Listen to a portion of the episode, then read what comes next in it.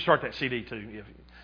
Um, we're going to get started on a new series tonight. We finished up the feasts of the Lord last week, and uh, and just I really just felt impressed um, as I was, you know, because in in that series on the feast of the Lord, it brought out a lot of, um, you know, we talked about how that the the first four feasts uh, had been fulfilled in in Jesus' death, burial, and resurrection, and the giving of the Holy Spirit.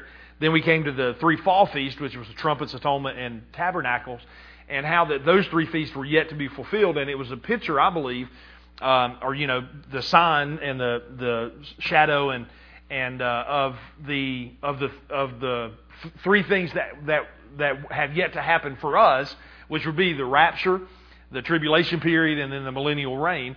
And uh, and you know, so in doing that, we touched on those, but we didn't really we want we weren't able to go in detail in those.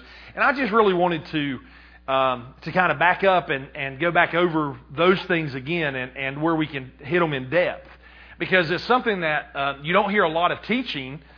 Um, I, I mean, I don't know. I mean, you know, I know we've had Brother Joseph in the last three years, and uh, and he's taught on those.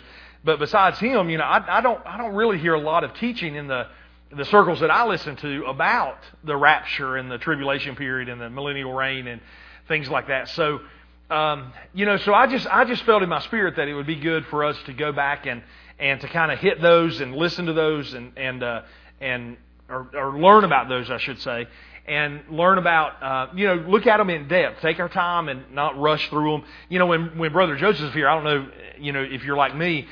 Uh, you know, he gives so much information, man. I mean, you know, you could take you could take one one of his messages, and I could probably preach a month on it. I mean, it's incredible how much information he gives. You know, so, um, so with that being said, I just I just really felt like that we would uh, spend some time on on the on the, the those three subjects, which is the rapture, the tribulation period, and the millennial reign. And you know because that is the that is what is on the what is on God's calendar for us, and it's the next things that we will encounter, the next things that we're going to go through. Um, I, I, wanted to I wanted to play this. This is um, Joseph Morris, and it's the end of days update. And I hope that we, I hope it will play. It don't look like it. It's, uh, it, it, may, um, if, if it's if it buffers too much, we may not be able to play this. But let's try this and see. And, uh, and tomorrow, we'll see, we'll see if we we're coming to you every week to look at the different things that point to the coming of the Lord. Specifically, uh, the Ezekiel 38 signs, because that happens right after the rapture of the church. You know, the second coming has sign after sign after sign, but the rapture is signless. So if we can look at what happens right after the rapture, we can tell we're very close to the rapture of the church. So we're so blessed. You remember, uh, we're getting into this so that it brings great joy and great hope. I had a guy say one time, well, if you preach on the coming of the Lord, Joe, it'll get everybody's hopes up. That's exactly right. So we get into all this stuff to not have an escape theology, but have an accelerated mentality to do the will of God in a short period of time. The stuff's happening every single week that doesn't really get reported a lot in America and different parts of the world, but we look at the things that are pointing to his return. Many, many, many things are happening. So let's pick up well, what's happened this last week in, in Israel. Wow, specifically the big thing, Jerusalem, the Temple Mount. Just so there was some rioting over the Golden Gate where the Palestinians were going to get through. It got opened up the other day. Well, I love that a group of Israelis got together this last week and said, you know what? It's time for a synagogue to be on the Temple Mount. Now, this is probably one of those things where all hell will break loose because this is what the Bible said. Jerusalem will be a cup of trembling for all nations. And you know, there's four mosques on the Temple Mount, Islamic mosques, but the Jews can't even pray on the Temple Mount. So this last week, there's a massive push to have a synagogue on the Temple Mount. Now, this is a precursor to what's going to happen when the temple's rebuilt, because right after the rapture of the church, they're going to build a makeshift temple and they're going to start having sacrifices. So we're very close to that, because this last April they dedicated the altar of the sacrifice and last year they got arrested for doing it. This year they did not get arrested. So things are all pointing to what's going to happen right after we're gone. Everybody gets mad at me when I say this. Do we have any more time? Yeah, we have some time. I believe there's a little bit of time left uh, for harvest to come in. So, but if you're seeing everything that leads up to what happens after we're here, we need to lift up our heads. Our redemption is about to draw nigh, and we get into this so that we'll have joy and lift up our heads and not be downtrodden. So, uh, other things that happened on the southern border of Israel. You had in Gaza more balloon bombs. Crazy. Palestinians keep having all these balloons. I saw the pictures of it again, just absolutely insane. Well, Israel did six uh, flights into Gaza, bombing those targets. So they're retaliating, but eventually that's going to have to come to a halt because there was tons of rioting the last three or four days right there on the border. The Palestinians tried to rise up, and they're wanting more money. Remember how Qatar was giving them 25 million? Well, America gives the Palestinians 800 million. The UN, the, the EU gives them 600 million. So there's been a squeeze on their money, so they're actually acting a little wilder. So it is interesting that the, the peace plan that's coming, even Jared Kushner talked about the Palestinian state, that the borders are going to be drawn up. It's kind of bizarre that that's even happening. So I brought up his name because this last week, uh, Jared Kushner met with the president of Turkey, trying to convince them to buy F 35s instead of having Russian S 400 defense missile systems all over Turkey. And Turkey's a big deal. Jared Kushner talked them into having a Turkish buffer on the northern part of Syria because in the middle of all this happening, you had Assad from Syria fly up and meet with Tehran, and you had Iranian, three regiments of Iranian troops on the border of Israel yesterday. So after all those meetings happened, uh, Iran responded by saying, okay, we're going to line up on the border of Israel. And this is what they publicly said, we're going to invade the Golan Golan Heights. In the middle of that, you have Netanyahu meeting with Russia's Prime Minister Putin. They are going to form a commission to have a group of people that try to get all these other entities out of Syria. Now, they say that, but we'll see if that happens because Russia is letting Iranian troops come down as close as they can at the edge of the border. So you're seeing the setup for World War III right there. Now, in the middle of that, we send over our TADS, it's called a THAAD system. It's Terminal High uh, Altitude Defense System. That's been put down in the southern part of Israel. That's the first time ever. That's a high level def- missile defense system that's from America. That's in Israel right now. Why would they do that? Because they're anticipating Iran firing missiles at Israel. Remember the new missiles that came out the other day that we said and Israel said we can't defend Israel with that these are fired from Iran. They keep a low altitude. So you're seeing all these things that point to the coming of the Lord. There's so much weird anti-Semitism happening. You had the graves that were defaced in France uh, near Strasbourg this last week. Again, there's more of those happening. You have bizarre anti-Semitism happening even in our Congress. So it looks like there's going to be a little pressure on those people for acting like that and thinking like that. But these are all precursors to what's going to happen after we leave. There's many, many other things happening with China, happening with war trying to break out with Taiwan, many things happening with Russia. Russia's doing the craziest stuff they can do on the Black Sea as far as uh, airplanes flying again without transponders so that they can be provocative. So you're watching these set up for the coming of the Lord. So what do we do every week? We look at the signs. Israel made a nation. Jerusalem won back. Hebrew language restored. Ethiopian Jews brought back. You got the fertility of the land of Israel. Amazing. They have 172 different species of predatory birds start showing up in the land. So you've got all these uh, facets ready. Russia in Crimea, Russia in the Ukraine, Russia all over Syria, because that's the setup for the Ezekiel 38 war. Man, you got fish showing up in the Dead Sea. You got the red heifer that was born. Uh, our pets' heads are falling off. That's from Dumb and Dumber. But I mean, you got all this stuff happening that Jesus said you'd see right before he returns. So you go from all the signs, men will be loving themselves, have selfie sticks. You go from that to having signals, blood red moons on Passover and Tabernacles four in a row. When's the last time you had that? 1967, when Jerusalem was won back. 1948, when Israel was made a nation. 1492, when the Jews kicked out of Spain. So you're seeing signals the Bethlehem Star last year. Mercury do fly by the sun. Went down directly over the Temple Mount at sundown. So you have all these things. There's many, many more. You've got March 20th this month. You've got another supermoon on the day of Purim for Israel. So all these supermoons happening on uh, uh, Trump's midpoint of his presidency. All these wolf moons. All this stuff, God's screaming from the heavens, there's change coming. What is that change? Jesus is about to come back. So what do we do? Help our local church, help our local pastor get the message out. It's all hands on deck. Everything the Lord has for you to do, this is your hour to be obedient to go for it. This is not the time to kind of chill. This is the time to be all in. Why? We're about to see the King of Kings and the Lord of Lords. What a wonderful blessing to be the generation that the entrance of the King into the earth. How cool is that? Jesus of Nazareth coming so soon. Hey, come back next week and we'll pick up what's happening. Many more little things keep happening, earthquakes, different things that keep happening. I don't have time to get into, but we're about to see him face to face. Have a blessed, awesome week. We'll see you next Wednesday.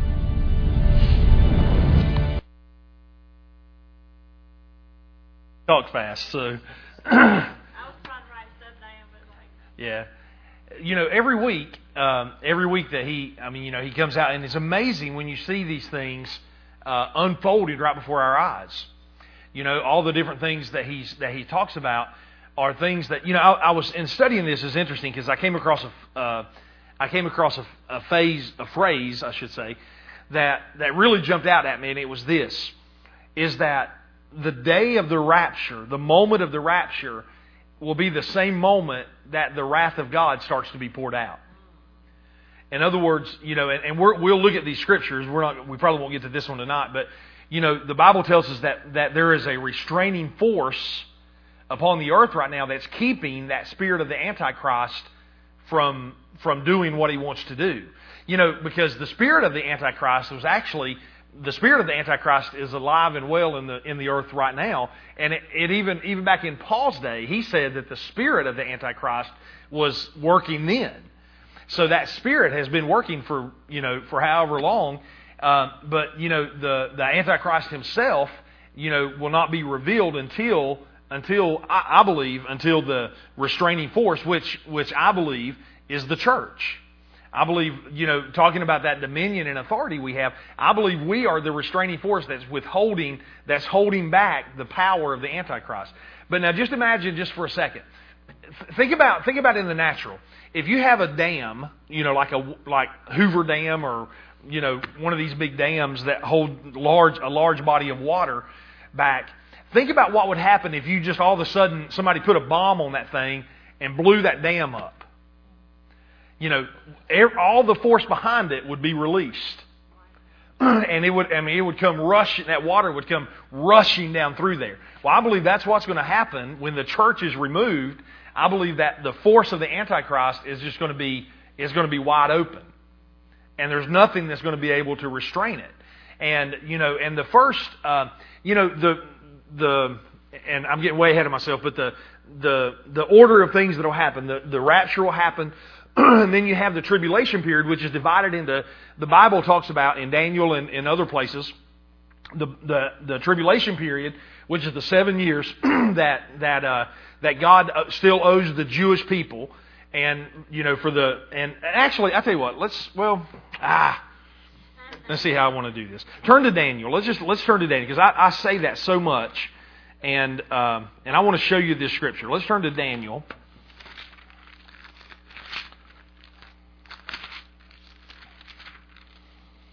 And let's look at Daniel chapter 9. Because this is really, um, you know, this scripture along with the scripture in Ezekiel 38, 39, uh, and then, of course, you have, I mean, there's scriptures in Isaiah, Zechariah. I mean, there's all kinds of Old Testament scriptures that, that point to this. But this is one, to me, this is one of the main scriptures that, that reveal to us uh, very, I think, very clearly about the, you know, about the tribulation period and about, um, you know, how about the rapture and, and how we, you know, how I don't believe that the church will be here. Now, you know what? Tonight basically is just going to be an introduction, okay? Because because there's so much things we can look at. Because there's four, really, there's four, maybe even five now, main views of the end times. you have your traditional ones that have been around forever. I mean, which is the pre-trib, pre-tribulation rapture.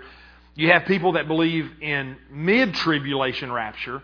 Um, and just as a I guess I have to describe this. The, the pre trib is just meaning that people believe that the rapture will happen before the tribulation period starts.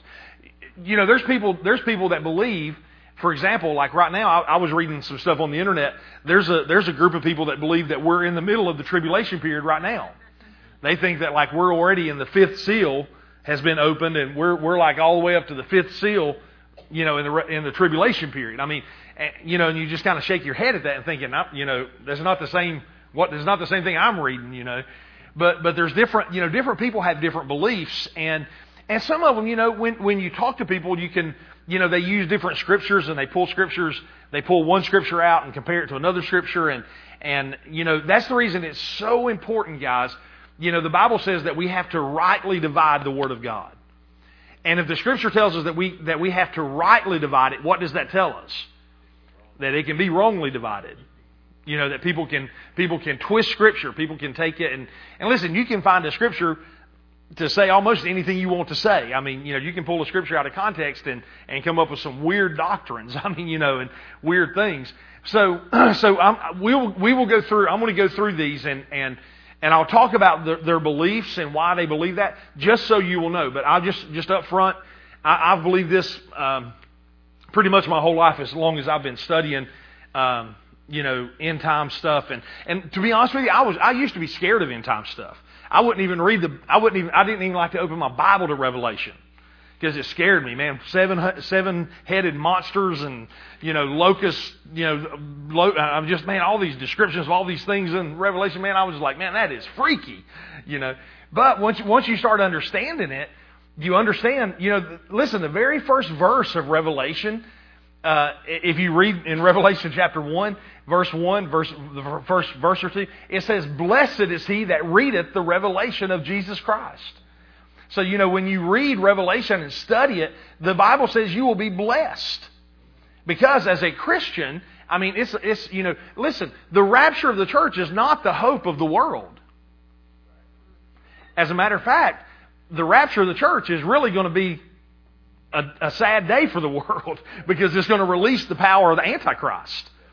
You know, now the, the rapture of the church is, is a good hope for us as Christians because we know that he's going to come and, you know, rapture us or come get us, so to speak. Uh, but I, but I have always believed, and, and I'd always been taught, you know, through the, my growing up, um, in the pre-tribulation rapture. That's the way I've always believed. Um, so then you have, which means that, that I believe that before the tribulation period starts, that Jesus is coming back for his church. And, and then as, you know, and like I said, just as soon as the church is raptured, the tribulation period will start, and it'll be seven years divided into two portions, two three and a half uh, year periods. The first three and a half years will be pretty bad. But the second three and a half years is, is what's called the Great Tribulation. You know, which meaning that if you thought the first half was bad, you ain't seen nothing yet. You know, to the to the des- to the destruction and the desolation in the second three and a half. So you have the you have you know the and to be honest with you, the pre-trib view is probably being under under attack more now than ever. You know, because uh, I believe because the enemy I believe it's because the enemy don't want people to be ready for the coming of the Lord. You know, and and you know, so so he's doing everything he can do to get everybody to think. And I want to show you a scripture tonight that even back in Peter's day, Peter even said, you know, the scoffers and mockers are saying, you know, well, I've heard that my whole life. Where is where is this Lord coming back? You know, that was all the way back then.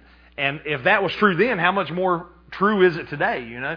But then you have the mid-trib uh, rapture people that believe that, like in the middle of the tribulation, at the three and a half year mark, that Jesus will come back and get the church uh, mid-trib before the great tribulation. And they have different scriptures that they use for that.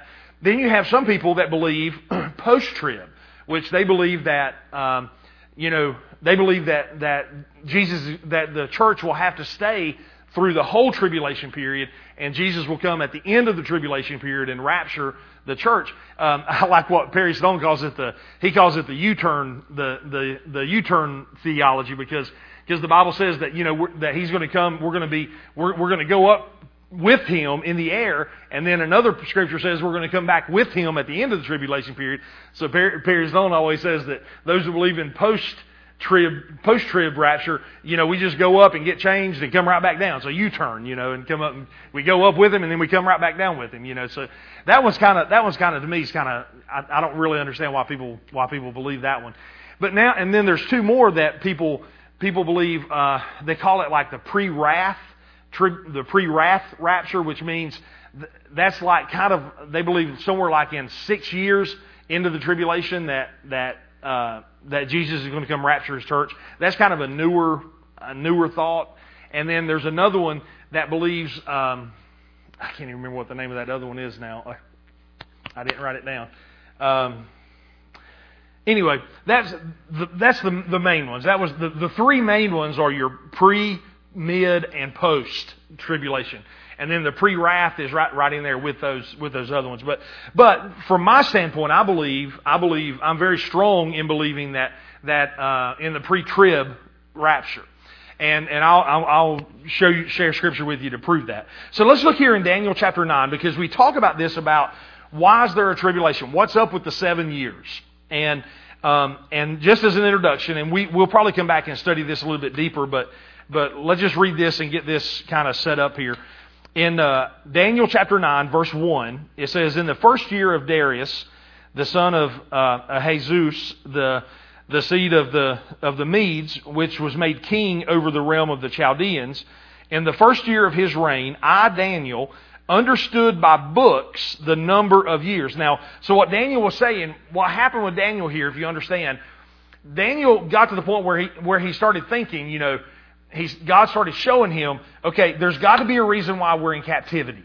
There's got to be a reason why God has left us in captivity and why we're here. So Daniel went back to the books. in other words, he went back to the history books. He went back to possibly even scripture, the, you know, the, the early, the early, the early scrolls. And he, and he started understanding why, why God put them in captivity. So he said he went back to the books and he said he, he understood by the books the number of the years whereof the word of the Lord came to Jeremiah the prophet that he would accomplish 70 years in the desolations of Jerusalem. So, what happened was this. This is what Daniel understood. God told the children of Israel that every seventh year they were to give the land a rest. It was the Sabbath year. You know, they could plant crops for six years. On the seventh year, they had to, they had to not plant crops. And God had told them on the sixth year He would provide extra food for them to where they, you know, they wouldn't starve that seventh year. They would have plenty of food. Well, they started fudging on that. They started planning, they started planting food on that seventh year. They did that for 490 years. So, so finally, God finally got to the point where He said, that's fine, but He said, but you're going to pay me back those 70 years that I told you not to plant, not to plant on the land. So he put them in captivity for 490 years. And, and when you go through, and you'll see when you go through, when Daniel figured this out and Daniel saw this, they were right there at the, they were right there at the point of like 400 and, and like 470 some years, 480 some years that Daniel figured this out. And now go down to, um, let's go skip down to verse 20. Uh, let's see. Let's skip down to verse 20, the same chapter, chapter 9. Daniel said this, and he said, And while I was speaking and praying and confessing my sin and the sin of my people Israel, and presenting my supplication before the Lord my God for the holy mountain of my God, yea, while I was speaking in prayer, even the man Gabriel, whom I had seen in a vision at the beginning, being caused to fly swiftly, touched me about the time of evening oblation. And he informed me and talked with me and said, O Daniel, I am now come forth to give thee skill and understanding. At the beginning of thy supplication, the commandment came forth, and I came up to show thee, for thou wert greatly beloved. There, there, therefore, understand the matter and consider the vision. Now, he's getting ready to tell him about this, and he's and and if we count the weeks here, you'll you know I'll come back and help you do this. But notice what he said here in the next three or four verses. He says, 70 weeks are determined upon thy people and upon this holy city to finish the transgression and to make an end of the sins and to make reconciliation for iniquity and to bring in everlasting righteousness and to seal up the vision and the prophecy and to anoint the most holy. So, so Gabriel told Daniel, he said, he said, so 70 years is what you owe, is what Israel owes God to, to pay for the sins of the, of the land. And so he says, Know therefore, verse 23, or verse 25, he says, Know therefore and understand that from the going forth of the commandment to restore and build Jerusalem unto the Messiah, the Prince, shall be seven weeks. And threescore and two weeks, the street shall be built again, and the wall even in troublous times. And after threescore and two weeks shall Messiah be cut off, but not for himself. And the people of the prince shall come down, uh, or shall come, shall destroy the city and the sanctuary, and the end thereof shall be with a flood, and unto the end of the war desolations are determined. and he shall confirm the covenant with many for one week. And in the midst of that week, he shall cause sacrifice and oblation to cease for overspreading of the abominations. He shall make it desolate, even unto the, even to the consumption, and the determined shall be poured, and, and the determined shall be poured upon the desolate. So now, so here you have the 49, 49 years was, would be the seven weeks, seven times, you know, the seven times, uh, let me let me let me get back and say that. The yeah, the seven times seventy would be four hundred and ninety years. Okay, so so it was seven weeks, and because you have to remember, in other places he said that that uh, one day is as a thousand years, and a thousand years is as a day, right, with the Lord. So so what he's referring here to, he, he's considering. Um, he's talking about here. He says that for, for 434 years, that's the 62 weeks that he talked about there, the three score and and uh, the three score and two weeks, the 62 weeks, from the rebuilding of the temple to Jesus' crucifixion. And if you go back and count this up, now this it was it was exactly 62 weeks. It was exactly the, the exact amount of time from the time that the from the from the uh, rebuilding of the temple to Jesus' crucifixion. It was exactly this amount of time. So there was seven years left. There was one week. Uh, there was so there were 62 weeks there was one more week left that was not accounted for. And that one week that is left is what is called the tribulation period. And here's, here's why that is. Now listen, you have to, there's other scriptures you can put together this and we'll look at this, but I'm just giving you a, a summary of it tonight. As you look at this, here's, here's what, here's what happens. You know, Jesus, when He died on the cross, He provided he provided all of the, uh, uh, He provided for all the judgment, all the, all of our uh, sins, all of, all of our uh, condemnation and everything Jesus took care of. So for you and I, and all of the wrath of God for all of our sins, Jesus took care of on the cross. That's the reason that if, for believers, we will not have to go through the tribulation period because if, if we went through the tribulation period and the wrath of God was poured out on us again, then that would be like him paying us twice for something that, you know, us having to pay twice for something that Jesus already paid for. And so the, so the seventh week, the, the, the seven, the one week that was yet to be paid for, for, you know, that the nation of Israel has not paid for, after the church is raptured, is going to be, the wrath of God is going to be poured out on the nation of Israel for that, for that is going to be payment for that time. Now, there's, there's different things in the tribulation period that you have to see because there's, there's not only the wrath of God, but also the Bible says, now we use this term all the time. We say Satan knows his time is short. Yeah, how many of y'all have ever heard that?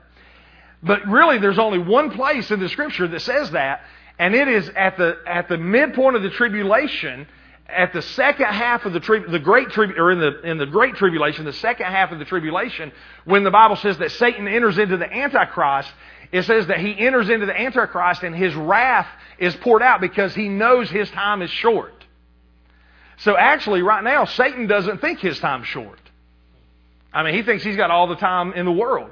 But it's not until he realizes that things are wrapping up and, and that the church is gone, that he realizes that he comes to the realization, I don't have much time left. I've got to get this done. And his wrath is going to be poured out. Satan's wrath will be poured out on the, on the righteous. There's going to be, there's going to be uh, probably one of the greatest, there'll probably be more people saved after the, after the church is raptured than there were before. Because if you can just imagine, if the people, all the, think about all the people that are in church that aren't truly born again. When they wake up one day and realize, man, the church is gone. You know, the, the, the whole Left Behind series. I bet people will, they'll raid libraries by, or looking for the Left Behind series to see what they're supposed to do. you know, I mean, because, because what happens in those Left Behind series? Uh, everybody runs to the church, right? And there's pastors that still that didn't get raptured. You know, there's people that are there, and and you know, so there will be Christians. There will be there will be people that are born again that you know after the tribulation or after the church leaves. But there are also going to be a lot of people martyred for their beliefs. That's where the sign of the beast comes in. That's where the uh, all this stuff where you have to, you know, you have to um, pay homage to the Antichrist. And we'll get into all of that during the tribulation period when we talk about that. But first, we're talking about the rapture of the church, okay? But, but I wanted you to see the, you know, so what I'm saying in that, the reason I told you that tonight was this, was because the church, we, you and I, as Christians, as men and women of God, we don't have to, we don't have to receive the wrath of God for that, for that seven years, you know, the, during the tribulation period. At, for a believer, if you believe in the, the, the uh, qualification for, for a person to go up in the rapture is to be a believer, is, is to have a relationship with Jesus, to be looking for His coming, and to be ready when He comes. You know, there's all kinds of things. Now, Joseph Morris talks about this a lot, and, and this is what this is where you have people that, that really um, will argue about the rapture because the word rapture does not appear in the Bible. But now listen to this, because eh, people say that all the time. Oh, well, the word rapture don't even appear. Well, the word Trinity don't appear. But yet we believe in the Trinity, don't we? You know, actually, there's a couple. You know, the word demon doesn't appear in the Bible in the English version. But yet we all know that there's demons. You know, there's, uh, there's just, what I'm saying is this, there's just other words that are used and other phrases that are used. As a matter of fact, the word rapture, a lot of people think it came from a vision that like a 11 year old girl had, like back in the 1800s or something like that. But really and truly, that's not true because the word rapture is in the Latin Bible. St. Joseph, when he, when he translated the, the Bible to Latin, in the in First Thessalonians where it says where, that where where it talks about being caught up, uh, he translated that in the in the uh, Latin Bible as rap or rapto, or, and that's the word where we get our word rapture. So you know, people say that that the rapture is just a uh, something that was made up, you know, hundreds of years later, but that's not true because it's, it's just used as a different term. As a matter of fact, let's look at, uh, let turn to First Thessalonians, and this is one of the classic um, scriptures about the the resur- or the rapture. 1 Thessalonians verse or chapter 4 and verse 16 and 17. Actually, we'll go just go up to verse 13. 1 Thessalonians 4 verse 13. And like I said, I'm just giving you just an overview here real quick because I got to go one other place and I want to read something the Lord told me to read to you before we leave tonight. Um, verse 13 says this, 1 Thessalonians 4, 13. He says this. Paul talking to the church. That, now, let me just say this about Thessalonians. Thessalonians, First Thessalonians was the first book that Paul wrote. It was the first letter that Paul wrote. Now, if, if Paul, in his very first letter to the very first church that he wrote to, you know, you would think that he would be talking about, you know, growing up in Christ and, and your identity and who you are and, and different things like that. But if you read First Thessalonians, almost the whole book is about the coming of Jesus Christ. And the reason being is because they thought at this time, they thought that they were in the tribulation period. They thought that, that you know, that they were, they thought that Jesus was going to come back any day. And, you know, and people, and people down through the years have thought that, but, and I'll show you some scripture next week where we, where we talk that, that not until our generation, actually the people like before 1967, uh, 1948 and 1967, before that time frame when Israel, when Jerusalem was won back and when Israel became a nation again, um, you know, until those two things happened, Jesus couldn't come back. And, you know, because the, the, the nation or the Jews had to be gathered back into Jerusalem before Jesus could come back. And before those two events happened, there, there was, you know, there, the Jews were scattered around the world. But now, when, when that happened in 1967, when, when Israel became a nation again, I think there was like 80,000 Jews living in Jerusalem. Today, there's more Jews living in Jerusalem than in any other, any other country of the world. I mean, there's more Jews in, in Israel, in the, in the nation of Israel, than there are that live in America or that live in any other nation. In other words, what ha- what's happening is this the Jewish people are all going back to Israel. And that is just another sign of the time because at the, at the second coming and, and when Jesus comes back and at the tribulation period and all of this, the, the whole nation, all of the Jews have to be drawn back to their home, to their home base, so to speak. And so that's happened right in our lifetime. We've seen those things happen and we've seen the Jewish, we've seen the Jewish population in Israel just skyrocket. And that's one of the, one of the definite signs of the time. So here in, uh, 1 Thessalonians 4, verse 13, it says this. Paul talking to the church, and like I said, this was his first letter writing back to the church here, and, and he says this, but I would have, I would not have you to be ignorant, brethren, concerning them which are asleep, that you sorrow not, even as others which have no hope. So here, even, even, you know, even in this, the very first stages of, of the church growing, they were still sorrowful when people died, you know, and, and what Paul told them was this we don't sorrow like other people sorrow because we have a hope of seeing them again. That's the reason we still say that today. We don't, we don't, uh, you know, we don't sorrow like the world does when, when someone passes away, especially, especially when we know that they're Christian. Why? Because we know that we'll see them again. Now, yeah, we're still sorrowful and we're still, it still hurts and we still mourn. That's not what he's saying, but he's just saying that there's a hope that we have. The world has no hope. But we do. Verse 14, he goes on to say this For if we believe that Jesus died and rose again, even so them also which sleep in Jesus will God bring with him. So see, here he's talking about the second coming. He said, when Jesus comes back, God will bring those that are already asleep. In other words, those that have died, God will bring them back with him. And says, For this we say unto you by the word of the Lord, that we which are alive and remain unto the, unto the coming of the Lord shall not prevent them which are asleep. For the Lord himself, now here is, you know, um, the majority of what you read in the, in the, you know, about, about things like this is talking about the second coming. Like even the scripture where it says that God will bring them back. Well, that is talking about the second coming. What, is, what does uh, Joseph say about that? He said that the, the second coming is, has you know, more signs than anything, but the, the rapture is signless.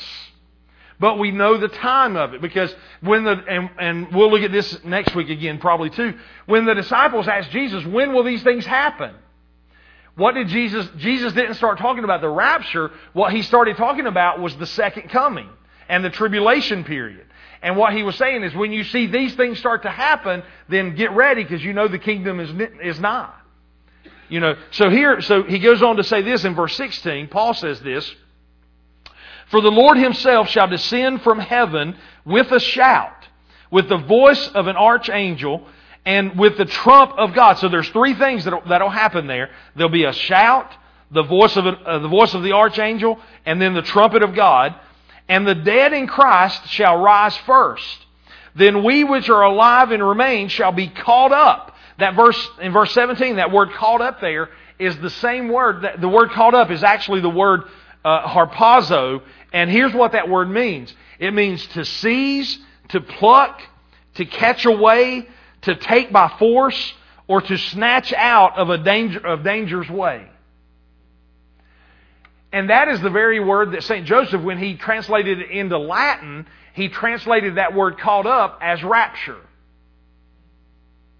So he said that, you know, that first the dead in Christ, the, the dead that, that, you know, were, were Christians will rise first, and then we that are alive, there, when he comes back, we will be raptured or caught up or seized up or snatched away or whatever, whatever words you want to use. We're going to be caught up with them in the air. They get just a little bit of head start because they're, they're in the ground. It's not like, you know, we're going it's not like they're going to go up we're going to sit here and watch them for three minutes go up. No, they're going to go up first and then before we even realize what's happening, we're out of here too.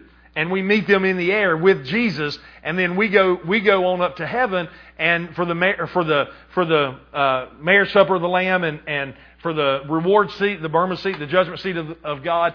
And, and all of that happens during the tribu- while the tribulation period is, is going on down here on the earth. And so, so he says, he says, those that are alive and remain shall be caught up together with them in the clouds to meet the Lord in the air, and so shall we ever be with the Lord. And then look at verse 18. He says this, Wherefore, comfort one another with these words. So in other words, the teachings of the, of the rapture of the church and the second coming, and now, now, let me just make sure you understand that too. The rapture, the rapture and the second coming are two different events. It's not the same thing. At the rapture, Jesus is going to appear in the sky, but his feet won't touch the ground. The second coming is when he comes back with us. We will be with him in the second coming. And, and we'll come back at the second coming, and he'll, he'll place his foot on the Mount of Olives and on the, and on the, uh, uh, the, the mount there and, and in Israel and his feet will touch the ground and there'll be a, uh, you know, the earth will split right in two there. And I mean, you know, so in the second coming, he actually, he actually comes back to the earth. In the rapture, he's just up in the air and we go to meet him in the rapture. But he says, comfort each other with these words. So these, these should be comforting words to us, and it should be exciting times for us as we learn about, as we learn about the coming of the Lord and the rapture of the church. Now turn with me just real quick to, um, to 2 Peter, and I want to read this chapter with you here, because I think this is important. As I was studying this this week, um, and just going back over my notes, the Lord just, He, he emphasized this scripture to me, and, um, you know, and, and just I just felt like we needed to read this. there's four things that there's four major things, and I, I was going to say this very first thing, and I forgot. But there's four major things that most people can agree upon, whether regardless if, if you're a Christian and you believe you're a Bible student, you believe the Word. There's four major things that we can agree on. People just disagree on the timing of some of these things. But the four things that we agree on is basically this, that most Christians can agree on. Number one is that the Lord is returning. He's coming back. Number two is that there's going to be a tribulation period. You know, there's coming a time of great distress. Now, like I said, some people believe that the church will go through half of it. Some people believe the church will go through all of it. Uh, you know, I believe, and and you know, um, I believe that that we'll be raptured before the tribulation period. Now, and just let me say this: you know, if you believe one of, if, if you don't believe in pre-trib, if, you, if you're one that believes mid-trib or post-trib, you know what? We can get along. It, I mean, that's not a game changer, you know. I'll just, I'll just wave at you as I'm going up and say, see you later. Enjoy, you know. And in three and a half years or seven years, I'll say, hey, how'd that work out for you? You know. But I'm, I'm going, I'm going on the first bus, right? So, so, you know, so the Lord is returning.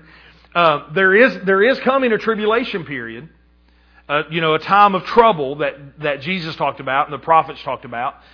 Um, there's coming a time, the return of the Lord will come back to rule and reign on the earth again, and that's during the millennial reign. And, and you know, like I said, most people uh, have no problem with that. And then the fourth thing is that, that God will set up a new heaven and a new earth. And that's where, that's where we will live in eternity. Um, those four things are pretty well um, you know, most people can agree on those without much dispute other than just the timing of it. And hopefully, as we look at Scripture, um, as we look through Scripture, we're to we're gonna dissect and see why we believe. You know, one of the things that I tell my kids all the time, and we've raised, Stacy and I have raised Joshua and Noah like this, is because, you know, we, you know, we're spirit filled, we're, we're Pentecostal, we're full gospel, whatever, whatever you want to label us, you know. And we, you know, we homeschooled our kids. Our kids were in elementary, in public school for a while, and then we, we homeschooled for a few years, and then, um, you know, during the high school years, we put we put them in um, a Christian school here in town, and we knew, uh, and the Christian school is a great school. I mean, great people. They love the Lord, but you know, but they do come from a pretty much as a Baptist school, and we knew putting them in a Baptist school that they would be there would probably be some things that that they would teach that we didn't believe that we believe differently. You know, now salvation wasn't one of those. Uh, you know, the, the, the main doctrines weren't the issue. You know, I mean, we knew, but we knew like tongues would be an issue. We knew that being led by the Spirit and, and hearing the voice of God and things like that because, you know, most denominational people don't believe in that. Um, but we taught our kids and we, we taught, we, we told them from the time that they entered that school, we told them, we said, listen, there, there will be things that they will teach you and that they'll say to you that, that we don't necessarily agree with. But we t- here's what we told them. We said, we said, but you have to learn that, you know, not everybody you rub shoulders with in life will agree just like you. when you go to work, when you go to college, when you go to, you know, when you, when you get married, you know, other families, you know, the, the family you marry into, if, you know, I mean, there, there, there could be all kinds of different beliefs. And, you know, we told them that's the reason it's important. If you ever have a question, ask us and let's talk about it and let's, let's teach you why we believe what we believe so that, so that if you hear something different, you know, you'll have a, you'll have that, that foundation to where you'll understand it's okay if they believe something different. You know, on concerning some of those things. And, and through the years, we've, we've encountered some of that where they've had some people come in and teach against tongues or teach against the gifts of the Spirit and things like that. And the boys would come home and tell us. And we, and we always tell them, listen, you know, you don't make a, you don't make a big scene out of it. You don't make an uproar. You know what you believe and you, you know, and you have scripture on it. And, and you go with what the Word says, not what, not what somebody else is telling you. You know, and that's, that's what, that's what we have to understand. That's the reason that I do teaching like this on Wednesday night because I think it's important. It's great. It's great. You know, preaching is great. And, you know, we can all get excited and run around the church and that's wonderful. But, you know, most of the time preaching is not going to dig down and, and get you rooted in the Word like you need to be. You know, you need to be taught. You need to, you need to be able to dig into the Word and say, why do I believe what I believe? You know, why do I believe in the pre-trib? Why do I believe that Jesus is coming back before the tribulation period? Well, if you don't have scripture on it, then you need, you know, you need to dig in and find it. You know, if you can't tell somebody why you believe speaking in tongues is, you know, an important part of your life, if you don't have scripture on it, you need to find, you need to get in the Word and, and be able to defend your point, you know. I mean, and same way with salvation. If, if somebody, if an atheist come up to you and say, "Why do you think you got to be born again?" What if you don't? If you can't defend it with Scripture, you know, it's not a well. Mama, mom and them always told me that. You know, well, that's the way my church believes. Well, yeah, but what do you believe? Amen. I mean, you need to be able to defend it. You need, and so that's the reason we take time on Wednesday nights to really dig deep into the scripture and try and teach and try to, you know, go verse by verse to where, and hopefully, hopefully it helps you. I mean, uh, you know, and, and that's the way I learned. That's the way, that's, that's the way, the best way I knew how to learn. And, and so, so, so when the Lord called me to pastor, that's, you know, man, I mean, He put that teaching spirit on the inside of me and that's just what, that's what we do, you know, and, and different people learn different ways, but I believe it's important that we, that you're taught these things. Amen. So here in, in 2 Peter, so in saying that, as I was studying this, this, this is one of the scriptures we'll look at uh, later on as well. But here in 2 Peter chapter 3, Peter uh, is kind of addressing this, this subject about the second coming. But he says some very interesting things here, and this is what I want to leave you with tonight.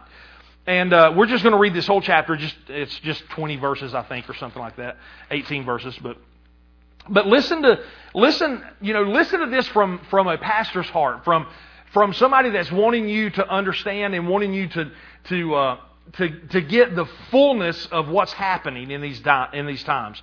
Peter says this. He says, "This second epistle, beloved, I now write unto you, in both which I stir you up, I stir up your pure minds by way of remembrance." In other words, Peter told him. He said, "Listen," he said, "He said, I've, I've you know, I'm just telling you this again." He says, You should already know this. I want, you know, he said, I'm stirring you up so you'll remember these things. He says, That you may be mindful of the words which were spoken before the holy, which were spoken before by the holy prophets and by the commandment of, of us, the apostles of the Lord and Savior. Knowing this first, that there shall come in the last days scoffers, walking after their own lusts, and saying, where is the promise of his coming? For since the fathers fell asleep, all things continue as they were from the beginning of the creation. So, so Peter, so this must have been happening in this day. People must have been saying, Peter, you know, you keep talking about Jesus coming back, but man, I mean, grandpa's died, great grandpa's died, and great great grandpa died, and, and they talked about it, and nothing's changed. You know, that can't be true for today. But Peter told him, he said, I'm just wanting you to know that there will be scoffers and mockers, and, and they're going to come up and say these things. But I want you to remember what, what Peter was telling. I want you to remember what the prophets told you. I want you to remember what I taught you. Because it's important. And he goes to say this For this they willingly are ignorant of, that by the word of God the heavens were of old, and the earth standing out of the water and in the water whereby the world that then was, being overflowed with water, perished. But the heavens and the earth, which are now, by the same word, are kept in store, reserved unto fire against the day of judgment and perdition of ungodly men. Now, we could read that in other translations, but basically, here's what he said. That's a, that's a pretty cool statement. Here's what Peter said. He said, Listen, he said, he said, the world that you're living in, he said, by God's word, the earth come up out of the water. And he said, by God's word, the water overtook the earth and, and destroyed it again. Now, what was he talking about? He was talking about creation and the flood of Noah. And then he said, by that same word, the earth now is waiting to be, to be burnt up. Now, what do we know is going to happen? At the end of time, at the end of the tribulation, at the end of the, at the end of the, the, uh, when everything is over, the Bible says that the earth will be purified with fire and a new heaven and a new earth will come down. So he was telling them, he's like, listen, the, the same word that has been taught to you and spoken by the apostles and spoken by the prophets, that's the same word that created the earth and destroyed it again and now is holding it until the end of time.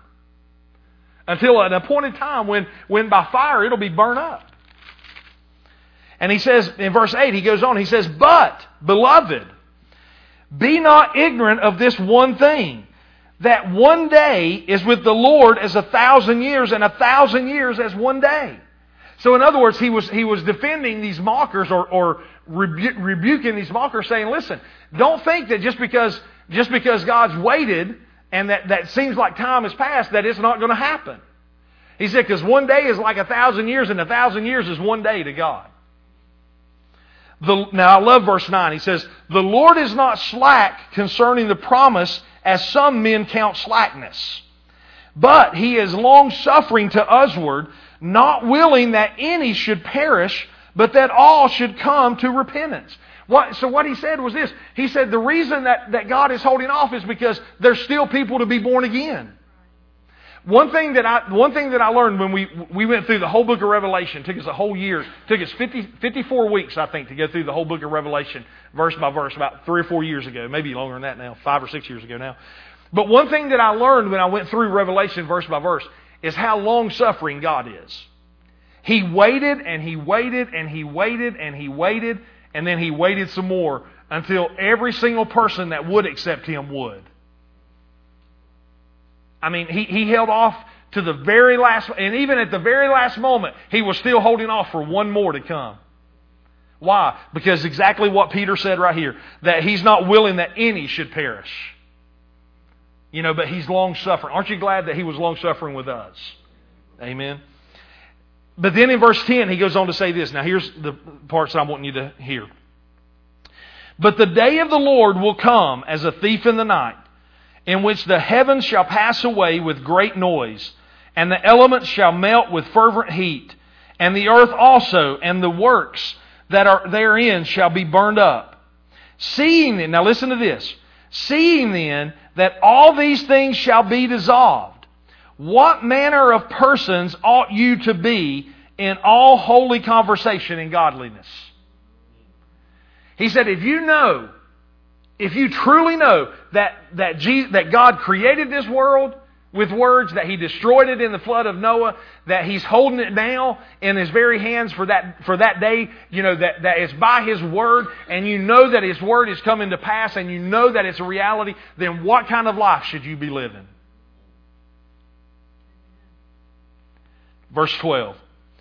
Looking for and hasting unto the coming of the day of God, wherein the heavens being on fire shall be dissolved, and the elements shall melt with fervent heat. Nevertheless, we, except uh, according to his promise, we look for new heavens and a new earth, wherein dwelleth righteousness. Now listen to the last couple verses. This is, I mean, this is some great advice here. He says, Wherefore, beloved, seeing that you look unto such things, be diligent that you be found of him in peace, without spot and with and blameless. And account that the long suffering of our Lord is salvation, even as our brother, uh, even as our beloved brother Paul also, according to the wisdom given unto him, hath written unto you as also in all of his epistles, speaking in them of these things, in which some things are hard to understand. He said, man, Paul, he said, some of, some of Paul's writing is hard to understand. Which, which they are, uh, which they that are unlearned and unstable rest or twist, as they do also other scriptures, unto their own destruction. But you, therefore, beloved, seeing that you know these things before, in other words, you know this is getting ready to happen, beware lest you also, being led away with the error of the wicked, fall from your own steadfastness. But grow in grace and in the knowledge of our Lord and Savior Jesus Christ. To him be glory both now and forever. Amen. So I just wanted, I, I, just felt impressed as we as we just start this series on the rapture and the tribulation and the and the millennial reign. As Peter exhorted, as Peter exhorted the, the church that he was talking to there, if we know these things, and guys, I, I believe all of us knowing, I think I know most of you pretty well, and and I know pretty much what you know most of your beliefs. If we if we're believing that Jesus is coming back and we're believing that, that one day we'll stand before Him, you know, at the judgment seat of Christ, which that's a whole other teaching and we'll get into that. It's not, it's not the judgment as far as, you know, where we're going to be condemned. The judgment seat of God is actually the reward seat. And it's where we'll get our rewards for the life we live.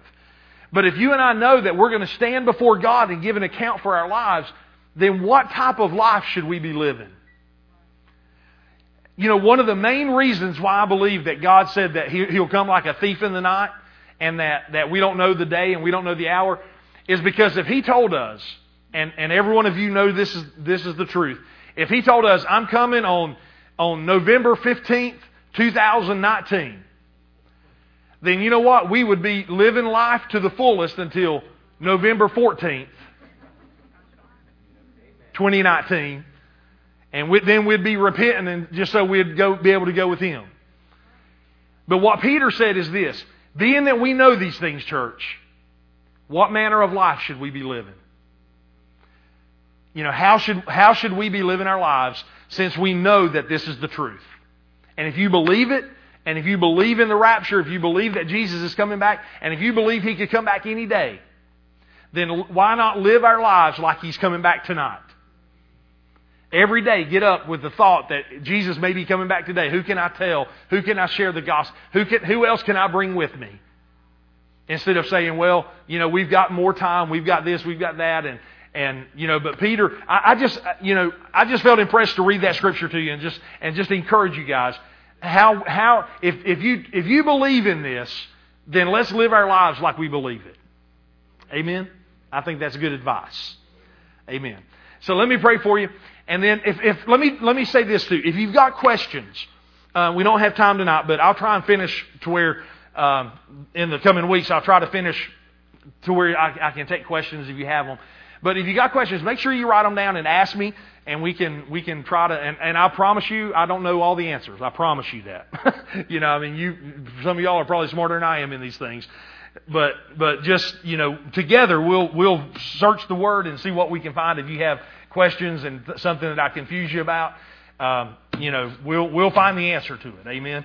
So uh, so write down your questions, or, or you know, don't be don't don't feel don't worry about offending me if you ask me a question, because I because I promise you I don't have all the answers, and and uh, and we'll find them together. Okay, so so uh, we'll do that. So let me pray for you. And then we'll go tonight. Father, we love you. Thank you for your word. Thank you for um, the truth of, of the coming, your second coming and the rapture and, and all these things, Lord. Thank you for revelation, opening our eyes and helping us see this. And Father, and we take the words of Peter serious, Lord, to where, to where we ask ourselves, what manner of life should I be living since these things are true?